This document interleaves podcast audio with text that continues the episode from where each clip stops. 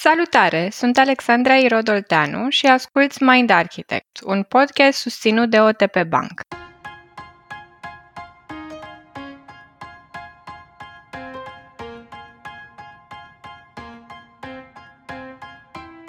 Ți s-a întâmplat vreodată să amâni o sarcină până în ultimul moment, doar ca apoi să intri în criză de timp și să o faci, dar cu foarte mult stres sau chiar să renunți cu totul la ea, iar apoi să te blamezi pentru că ai fost leneș și nu ai rezolvat-o din timp? Șansele sunt că răspunsul este da, pentru că cei mai mulți dintre noi procrastinăm chiar dacă acest comportament nu e cronic.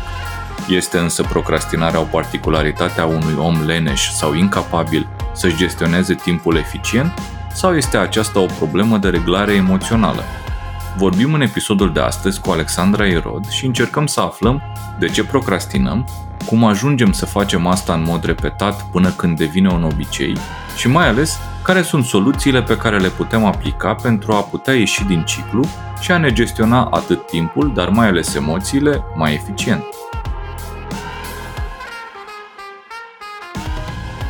Salutare tuturor!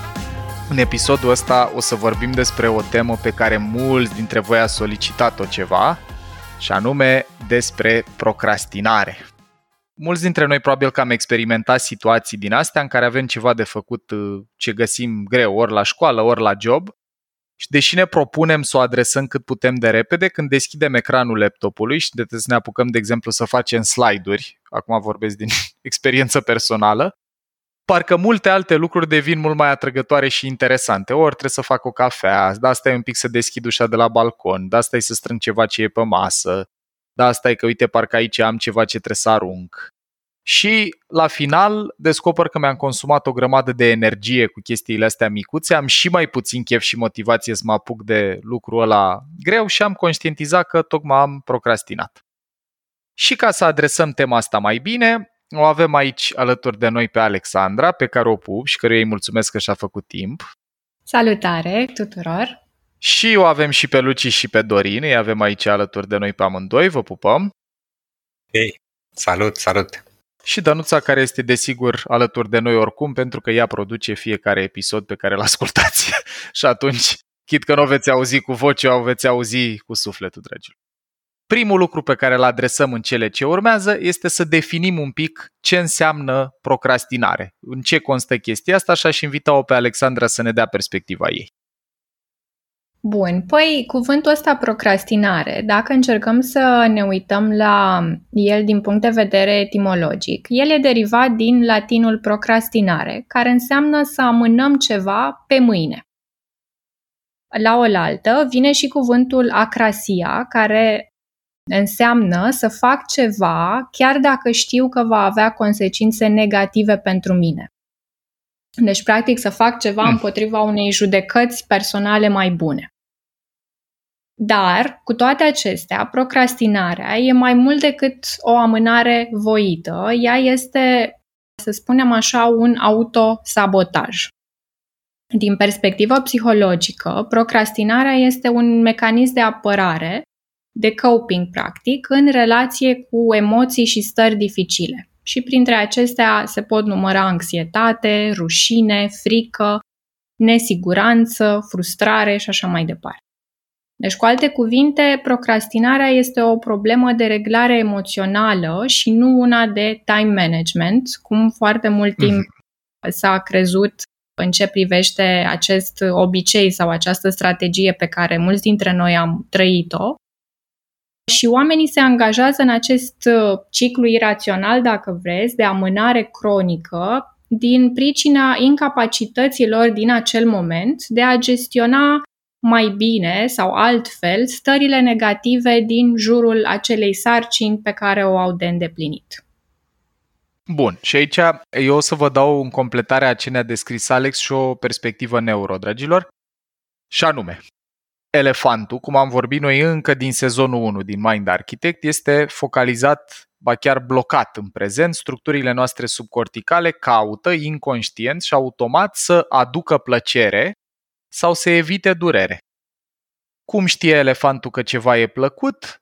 Prin mobilizarea de neurotransmițători, în mod particular dopamină, care e principalul hormon care ne anunță că am descoperit în mediu ceva bun pentru supraviețuire, deci ia de aici niște combustibil neuronal ca să poți să obții lucrul ăla, respectiv când găsește ceva potențial nasol, cortizol, hormonul de stres. Și acum, în logica simplă în care operează sistemul decizional numărul 1 sau elefantul nostru, noi în momentul în care avem, de exemplu, descris structura unui curs sau avem de făcut structura unei cărți sau orice altceva ce elefantul percepe drept dificil, adică nu ți aduce siguranță repede, nu ți aduce statut, nu ți aduce sex, nu ți aduce autosuficiență, cele patru nevoi universale despre care v-am vorbit în alte episoade, motivațiile noastre biologice universale, elefantul o să perceapă lucrul respectiv drept greu. Și în momentul în care eu mă așez la birou și mă gândesc că acum urmează să stau două ore să corectez uh, informație științifică în niște slide-uri, volumul ăla de efort perceput de călăreț, care poate să anticipeze cât durează, se va traduce într-un sentiment visceral și într-o eliberare de cortizol. O să-mi crească nivelul de stres. Moment în care elefantul meu spune, băi, s-au turat motoarele, e cam multă presiune aici, ia să facem noi ceva relaxant, ia să căutăm niște dopamină dopamina reduce nivelul de adrenalină și cortizol. Cu cât e mai multă dopamină, cu atât scad mai mult sentimentele astea percepute de efort, respectiv de stres. Păi și ce-mi dă mie dopamină? Păi să mă uit la un serial. Sau să stau de vorbă la telefon cu cineva de care mi-e drag. Sau să mănânc ceva bun. Sau să-mi fac o cafeluță sau să ies un pic pe balcon. Toate chestiile astea dau dopamină, dar observați că niciuna dintre ele n-are nimic de a face cu obiectivul pe care eu mi l-am propus, și anume să fac structura pentru curs sau să corectez informația științifică din ceva. Și atunci de asta spune Alex că procrastinarea e mai mult o problemă de reglare emoțională, cum poți să te reglezi emoțional mai înțelept și despre asta vom vorbi în restul episodului mai degrabă decât de time management. Și mie mi se întâmplă foarte frecvent în discuții în mediul corporate să zic că lumea, băi, eu vreau să fac o mai bună gestiune a timpului și a tascurilor mele, că procrastinez mult. Deci, dragilor, idee centrală, procrastinarea nu are legătură cu cât de eficient muncești, are legătură cu cât de eficient te reglezi emoțional și cu cât de conștient te reglezi emoțional. Și cu acestea fiind spuse, îi dau microfonul Alexandrei, care fix despre conștientizare vrea să ne zică două vorbe, deci să leagă excelent. Conștientizarea e practic momentul în care ne aflăm în procesul acesta de procrastinare. Conștientizăm că sunt alte lucruri pe care noi le avem, să zic așa, pe lista noastră de to-do și cu toate astea observăm exact cum spune și Paul că ne ducem către alte activități care, în momentul respectiv, practic ne ajută să eliberăm acel stres, acele emoții dificile pe care le trăim, pe care nu reușim să le reglăm în momentul respectiv și atunci, practic, prin strategia asta a procrastinării, noi reușim pentru moment să trăim această eliberare temporară de stres. Uh-huh. Asta nu înseamnă că noi în acel moment nu suntem conștienți de faptul că acel to-do list sau problema pe care o avem de rezolvat nu dispare, iar faptul că suntem conștienți de lucrul ăsta vine și adaugă, cel puțin odată cu trecerea timpului, un plus de stres și presiune asupra noastră, pentru că dacă înainte, să zic o săptămână înainte, am fi avut mai mult timp la dispoziție să planificăm și să ne organizăm, Odată ce ne apropiem, să zic așa, de momentul de deadline, când știm că e nevoie să finalizăm ceea ce avem de făcut, conștientizarea asta ne aduce cumva și mai multă presiune pe umeri. Și asta este prima parte, să zic așa, din procesul de procrastinare. Apoi, se mai întâmplă un lucru interesant și anume ce spun cercetările este faptul că Există practic o diferență între percepția noastră față de sinele nostru prezent și sinele nostru viitor, cum a fost concluzionat într-un studiu realizat de școala de management de la UCLA. Și asta ce înseamnă? Înseamnă că oamenii practic percep acest sine viitor ca fiind practic ca și cum e o persoană distinctă de noi. Deci nu e aceeași persoană cu mine, Și atunci, practic, problemele sau consecințele faptului că eu nu îndeplinesc sarcina, să zic așa, într-un timp mai îndelungat, ci că va trebui, practic, să mă ocup de ea într-un timp mult mai scurt, sunt văzute ca și consecințe atribuite acestui sine viitor. Și atunci sinele meu prezent, practic, se poate bucura de această eliberare, cum spuneam, temporară și se duce către activități care îi fac plăcere și care ne dau această dopamină. Dar, odată ce ne apropiem mai tare de punctul acesta viitor, există această suprapunere, să zic, între sinele prezent și sinele viitor și atunci ne întâlnire. Conștientizăm exact și mai tare faptul că acele probleme sunt tot acolo și e tot în responsabilitatea noastră să le rezolvăm. Completare neuro aici este că ce numim sine prezent e ancorat în structuri subcorticale, adică în elefant. Elefantul elefant. e blocat mm-hmm. în prezent și este sistemul cognitiv numărul 1 care trăiește în prezent. Sistemul cognitiv numărul 2, călărețul, structurile neocorticale sunt sinele viitor, și sinele ăsta viitor al nostru e în esență o construcție a neocortexului, că el poate simula viitorul, poate să construiască modele abstracte, inclusiv care includ temporalitate, trecerea timpului. Și problema e așa.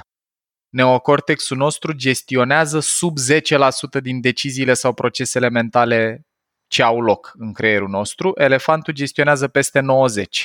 Și atunci ce ne descrie Alexandra că a observat și ei în studiu, și anume că persoana asta din viitor pare ceva diferit de persoana din prezent, vine și pe fondul faptului că pe măsură ce apare stres, pe măsură ce apare încărcare, pe măsură ce sunt copleșit de cortizolul care circulă prin sistemul meu nervos, îmi slăbește la propriu călărețul și nu mai pot să țin activ avatarul sau nu mai pot ține activă persoana asta din viitor, care sunt tot eu, pentru că partea din creier care poate să o țină activă e obosită.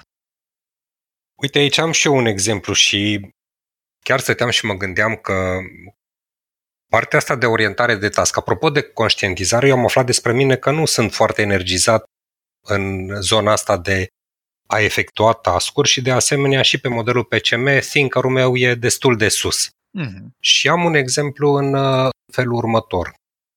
Eu trăiesc acest exemplu în fiecare an din ultimii ani la birou, adică nu e ceva ce mi se întâmplă doar o dată. Și ca să dau un pic de context, la mine în companie, datorită normelor legale și cerințelor de la corporație, noi trebuie să finalizăm executarea concediilor la sfârșit de an. Adică, cum s-ar zice în limbaj corporatist, să nu avem backlog de concedii. Ce înseamnă mm-hmm. asta? Înseamnă că trebuie să mă asigur că toată lumea are concediile puse prin sistem, că deci e un task din ăsta extrem de plictisitor pentru mine și știu că trebuie să o fac în fiecare an și totdeauna o las așa, mă apuc prin noiembrie și mă simt vinovat că mă duc cu heirupul peste colegi și mi-apar dubii că nu pot să realizez și mă simt neajutorat și într-un fel sau altul termin task-ul ăsta plictisitor, îmi propun ca la anul să o fac altfel, să mă apuc mai repede și nu reușesc. Mm-hmm. Mm-hmm. Aici ce aș spune legat de exemplul tău, Dorin, e că el oglindește excelent una dintre situații, să zic așa, în care regăsim acest uh, obicei al uh, procrastinării.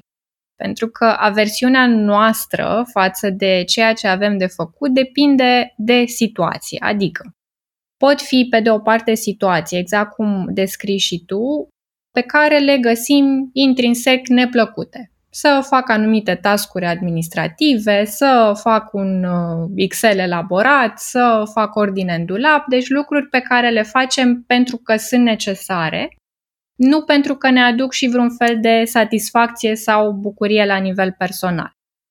Și astea sunt, pe de o parte, o categorie de situații, o altă categorie pot fi situațiile în care ne confruntăm exact cu acele emoții dificile despre care menționam noi mai devreme, și atunci trăind un mare disconfort emoțional. Spre exemplu, dacă, nu știu, am de pregătit um, un speech sau o prezentare da, pentru o conferință sau în fața colegilor mei și acest lucru este unul important pentru mine, atunci e posibil, spre exemplu, să simt anxietate, să simt frică, să simt rușine, când anticipez că ceilalți m-ar putea judeca sau critica pentru ceea ce spun. Așa că nu e de mirare ce presiune poate exista pe noi când vine vorba de a începe diferite acțiuni cu miză emoțională mare. Și de aici și tendința asta foarte rapidă a noastră de a merge către activități care să ne ajute să eliberăm din încărcătura emoțională, cum spunea și Paul, că sunt seriale, că sunt alte sarcini mai mici și mai simple sau statul ăsta pe social media, orice, orice activitate practic care ne ajută momentan, pe termen scurt. Și problema majoră este că astfel intrăm în cicluri vicioase în care amânarea ne face să ne confruntăm și mai intens cu acele emoții când ne apropiem, cum spuneam, de deadline și atunci ne putem simți și mai stresați și mai copleșiți uh-huh. de ceea ce avem de făcut. Și practic în momentul ăla asta nu face decât să asocieze și mai bine poate sau să imprime și mai bine aceste stări negative pe care noi le trăim cu sarcina respectivă, iar sentimentele rămân acolo ori de câte ori ne vom întoarce la ea, alături de stres, alături de anxietate, care vor fi mai intense și chiar sentimente de vinovăție. Am auzit foarte des în discuțiile cu clienții în terapie că se simt foarte vinovați pentru, pentru mecanismul ăsta pe care îl observă la ei. Și asta cumva îi ajută să înțeleagă că ușurarea momentană pe care o simt în momentul în care amână lucruri e ceea ce face ciclul ăsta deosebit de vicios. Deci nu e o lipsă de disciplină acolo sau, cum spuneai tu, Paul, de mm. lipsă de eficiență în a ne organiza, ci e faptul că elefantul nostru, spre exemplu, dacă percepe amenințător tascul respectiv pe care îl avem de făcut, atunci el încearcă să neutralizeze această amenințare prin a își muta focusul pe altceva, a supraviețui făcând altceva. Deci, practic, e o recompensă pe care o primim în momentul prezent pentru că amânăm. Și asta vine în plus cu sentimentul că amenințarea a dispărut. Doar că în timp observăm că amânarea asta cronică are nu numai anumite costuri de productivitate, da, dacă vorbim de mediul corporate, dar nu numai, ci există și efecte care au fost observate, măsurabile asupra sănătății noastre mentale și fizice. Dacă vorbim de stresul cronic, de suferință psihologică generală, de o satisfacție mai scăzută a vieții noastre, chiar simptome de depresie și anxietate dacă ciclul ăsta vicios nu reușește să fie întrerupt la timp și tot felul de alte probleme de sănătate, boli cronice care pot să apară în momentul în care trăim în perpetuarea acestui ciclu pe care de multe ori nu știm cum să-l întrerupem. Alex, uite, aici am și eu un exemplu. Și la mine cred că mm-hmm. e genul de procrastinare care s-a întâmplat pe parcursul mai multor ani și în mai multe cicluri și de obicei am observat ulterior, analizându-mi comportamentul și tendințele, că se desfășurau cam la fel. Și exemplul meu are legătură cu procesul meu de împăcare, să-i zic așa, cu corpul, de crearea unei relații sănătoase cu corpul meu și felul în care am grijă de el, că vorbim de alimentație, de mișcare fizică, de dormit și așa mai departe. Și mai aduc un element în discuție și anume că eu am tendința asta să mă supraîncarc cu lucruri și la birou și în rez. Și atunci povestea la final de zi e, am avut o zi așa de aglomerată astăzi că n-am avut timp nici să, nu știu, beau un pahar cu apă, sau n-am avut timp să-mi gătesc, sau n-am avut timp să-mi uh, organizez mesele pe săptămâna următoare, sau să mă duc o oră să mă plimb sau să fac sport, fie, nu știu, acasă, la sală, indiferent ce formă de. Și cum uh-huh. se mhm. desfășurau la mine ciclurile astea era că nu mă uitam la grija pentru corp și efectele pe care le avea chestia asta asupra mea sau mă uitam și găseam tot felul de raționalizări din astea de tipul n-am timp. Uh-huh. Până când ajungeam într-un punct în care era foarte prezent sentimentul că nu mă mai simt bine cu mine. nu uh-huh. mai plăcea și, în general, era o senzație din asta de nu mi-e bine cu mine.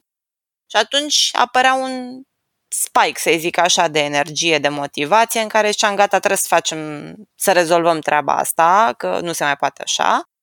Și venea la pachet de obicei cu un plan foarte strict în care trebuie să faci asta și asta și asta și n-ai voie să faci asta și asta și asta. Și, în general, era destul de, cum să zic, restrictiv planul ăsta.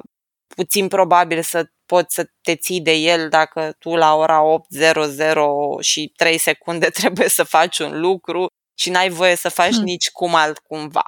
Și ce se întâmpla era că apăreau niște rezultate, începeam să mă simt mai confortabilă, mai bine, mai mulțumită, să zic.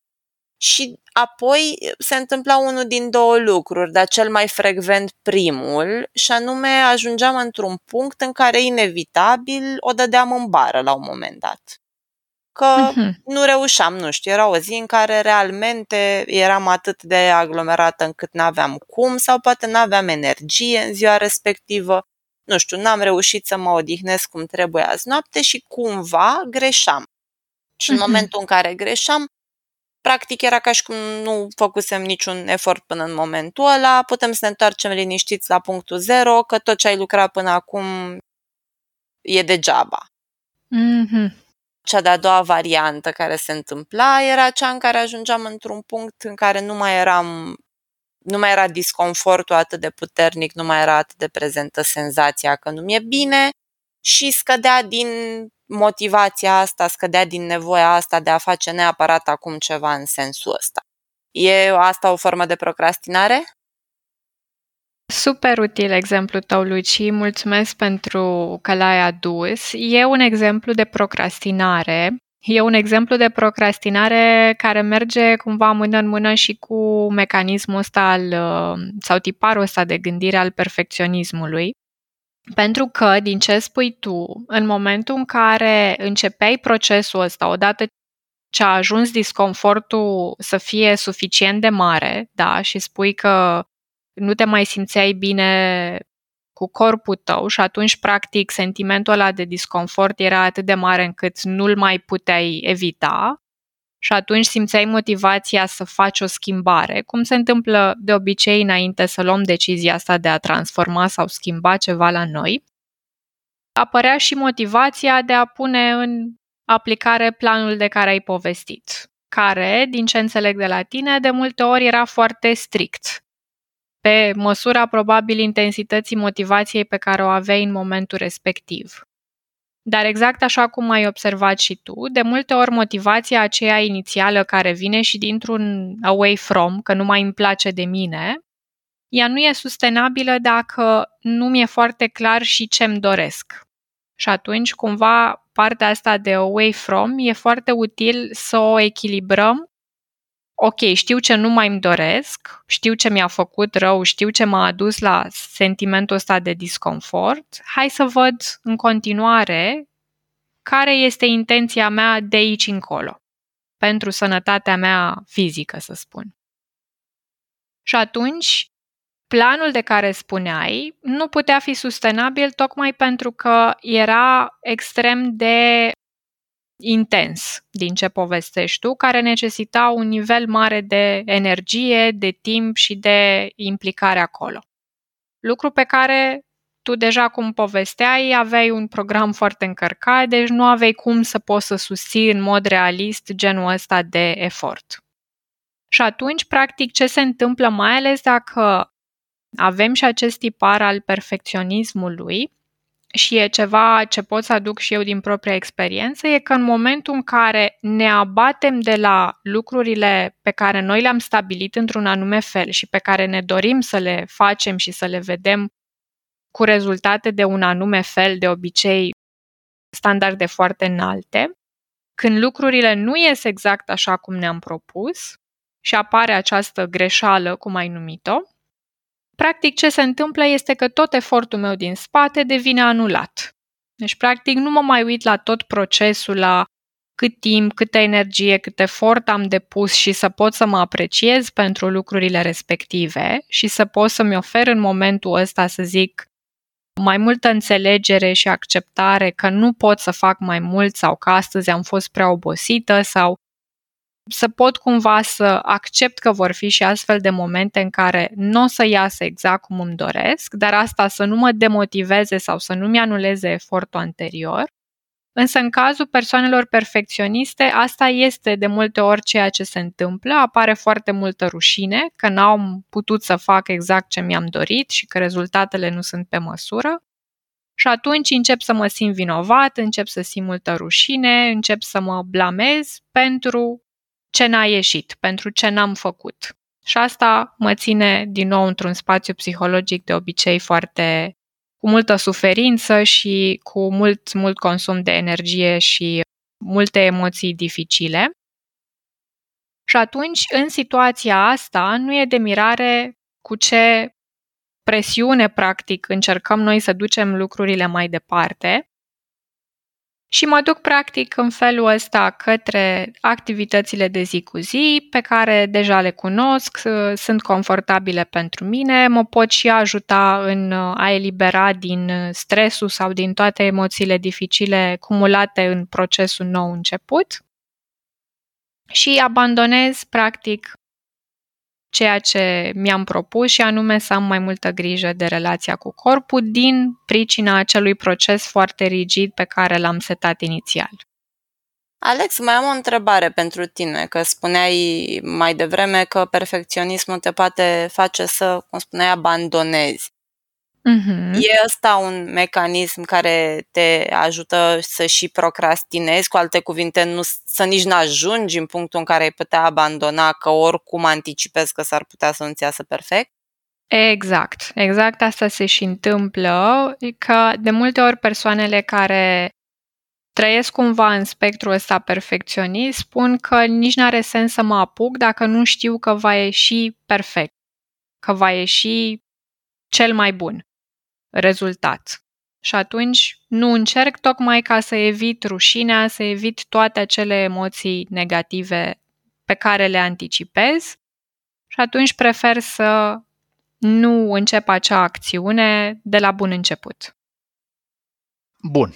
Hai să vedem acum că am conturat un pic atât care sunt resorturile psihologice, cât și care sunt resorturile neurobiologice din spatele fenomenului ăstuia, ce putem să facem să-l combatem și în spațiul ăsta, Alex, te invit pe tine să ne spui care sunt ideile din perspectiva psihologică și vedem cum le putem completa după aia și cu niște neuroștiință. Bun, păi în primul rând e important, cum spuneam, să conștientizăm când începem să punem în aplicare acest mecanism al procrastinării.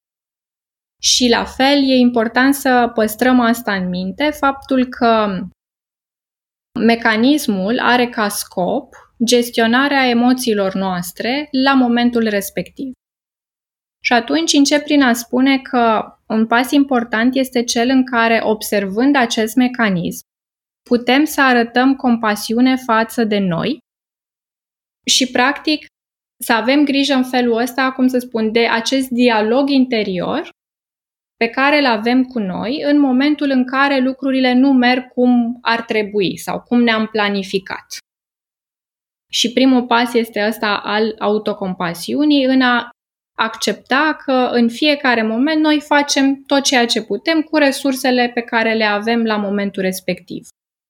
Asta pentru mine cel puțin a fost așa o idee care m-a ajutat foarte mult pe parcursul timpului la mine procrastinarea mergând mână în mână și cu perfecționismul, două mecanisme care de multe ori de altfel merg împreună.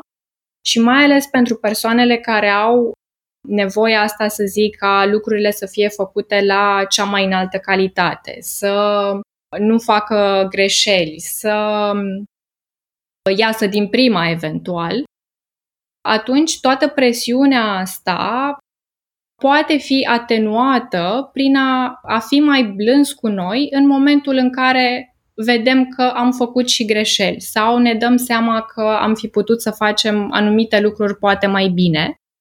și să încercăm să ducem mai multă energie în ideea asta de ce aș fi putut să fac mai bine versus să mă blochez în ruminarea de ce n-am făcut și să încep să mă blamez și să mă persecut pentru toate lucrurile care n-au ieșit exact așa cum aș fi vrut să iasă. Lucru care nu e ușor, dar uh, e nevoie cel puțin la început de, de efortul ăsta conștient de a schimba dialogul ăsta interior, de a cultiva mai mult vocea asta mai blândă cu noi. La fel ajută foarte mult, spre exemplu, să rămânem curioși în procesul ăsta al procrastinării, să ne observăm comportamentul, să observăm în relație cu ce fel de activități apare în viața noastră să încercăm să ne dăm seama de unde vine și să ne punem astfel întrebări care să ne ajute să ajungem la acele emoții și cauze din spatele procrastinării. Deci, practic, să nu ne fixăm pe comportament, ci pe cauzele care se află în spatele comportamentului. Astea ar fi două idei principale și ce menționam mai devreme, la fel partea asta în care dacă amânarea se întâmplă pentru că nu voi putea avea rezultate imediate, să apelez la varianta în care îmi iau motivație din proces, nu din rezultat. Adică să-mi ofer apreciere și o bătaie pe umăr, să spun așa, în momentul în care am reușit să mai fac un pas în direcția pe care mi-o doresc.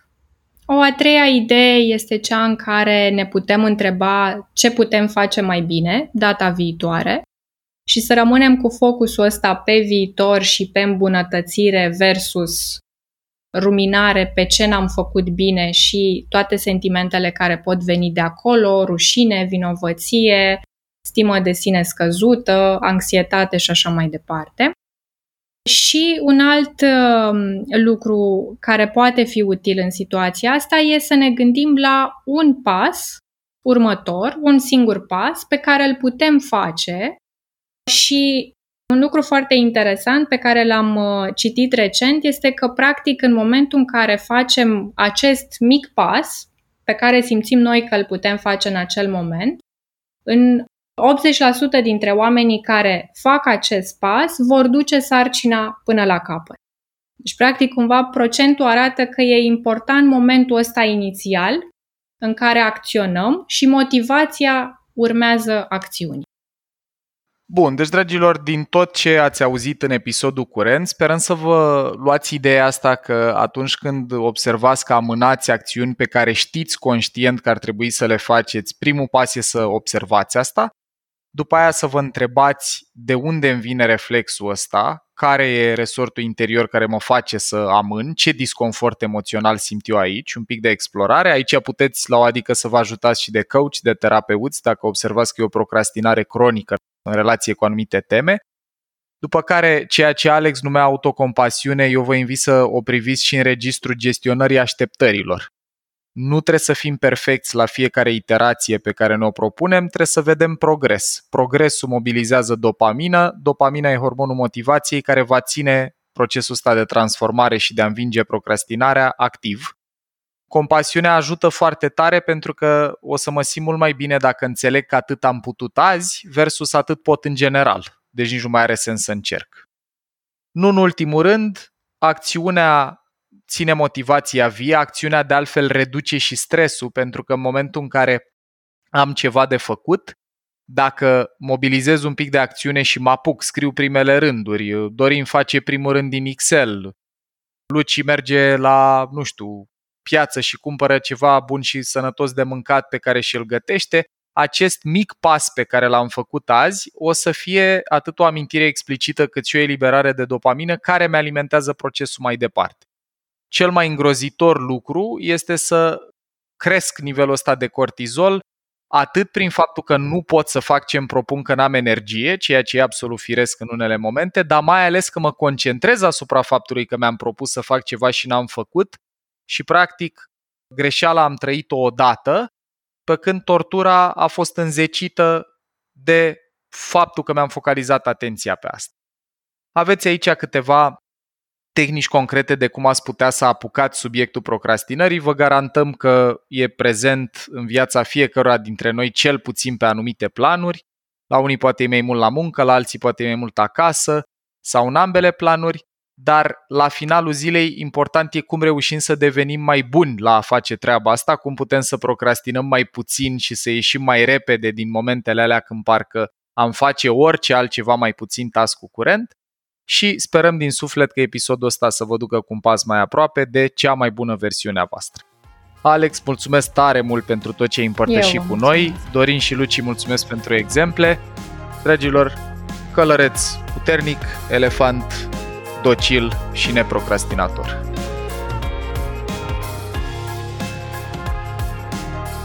Ai ascultat un episod din podcastul Mind Architect al lui Paul Olteanu și al invitaților săi, Dorin, Dana și Luciana. Dacă ți-a plăcut acest episod și îți dorești să afli mai multe, te invităm să descoperi pe mindarchitect.ro un ecosistem de învățare creat special pentru cei care vor să facă neuroștiința și psihologia parte din viața lor de zi cu zi. Podcastul Mind Architect poate fi ascultat în continuare gratuit pe rețele de podcasting precum Spotify sau Apple Podcasts, pe canalul de YouTube Mind Architect sau pe mindarchitect.ro. Și dacă ai în preajma ta alte persoane care crezi că ar avea de câștigat din genul acesta de cunoaștere, ne-am bucurat tare să le dai și lor un share. La episoadele de podcast contribuie cu vocea sa și Vlad Bogos.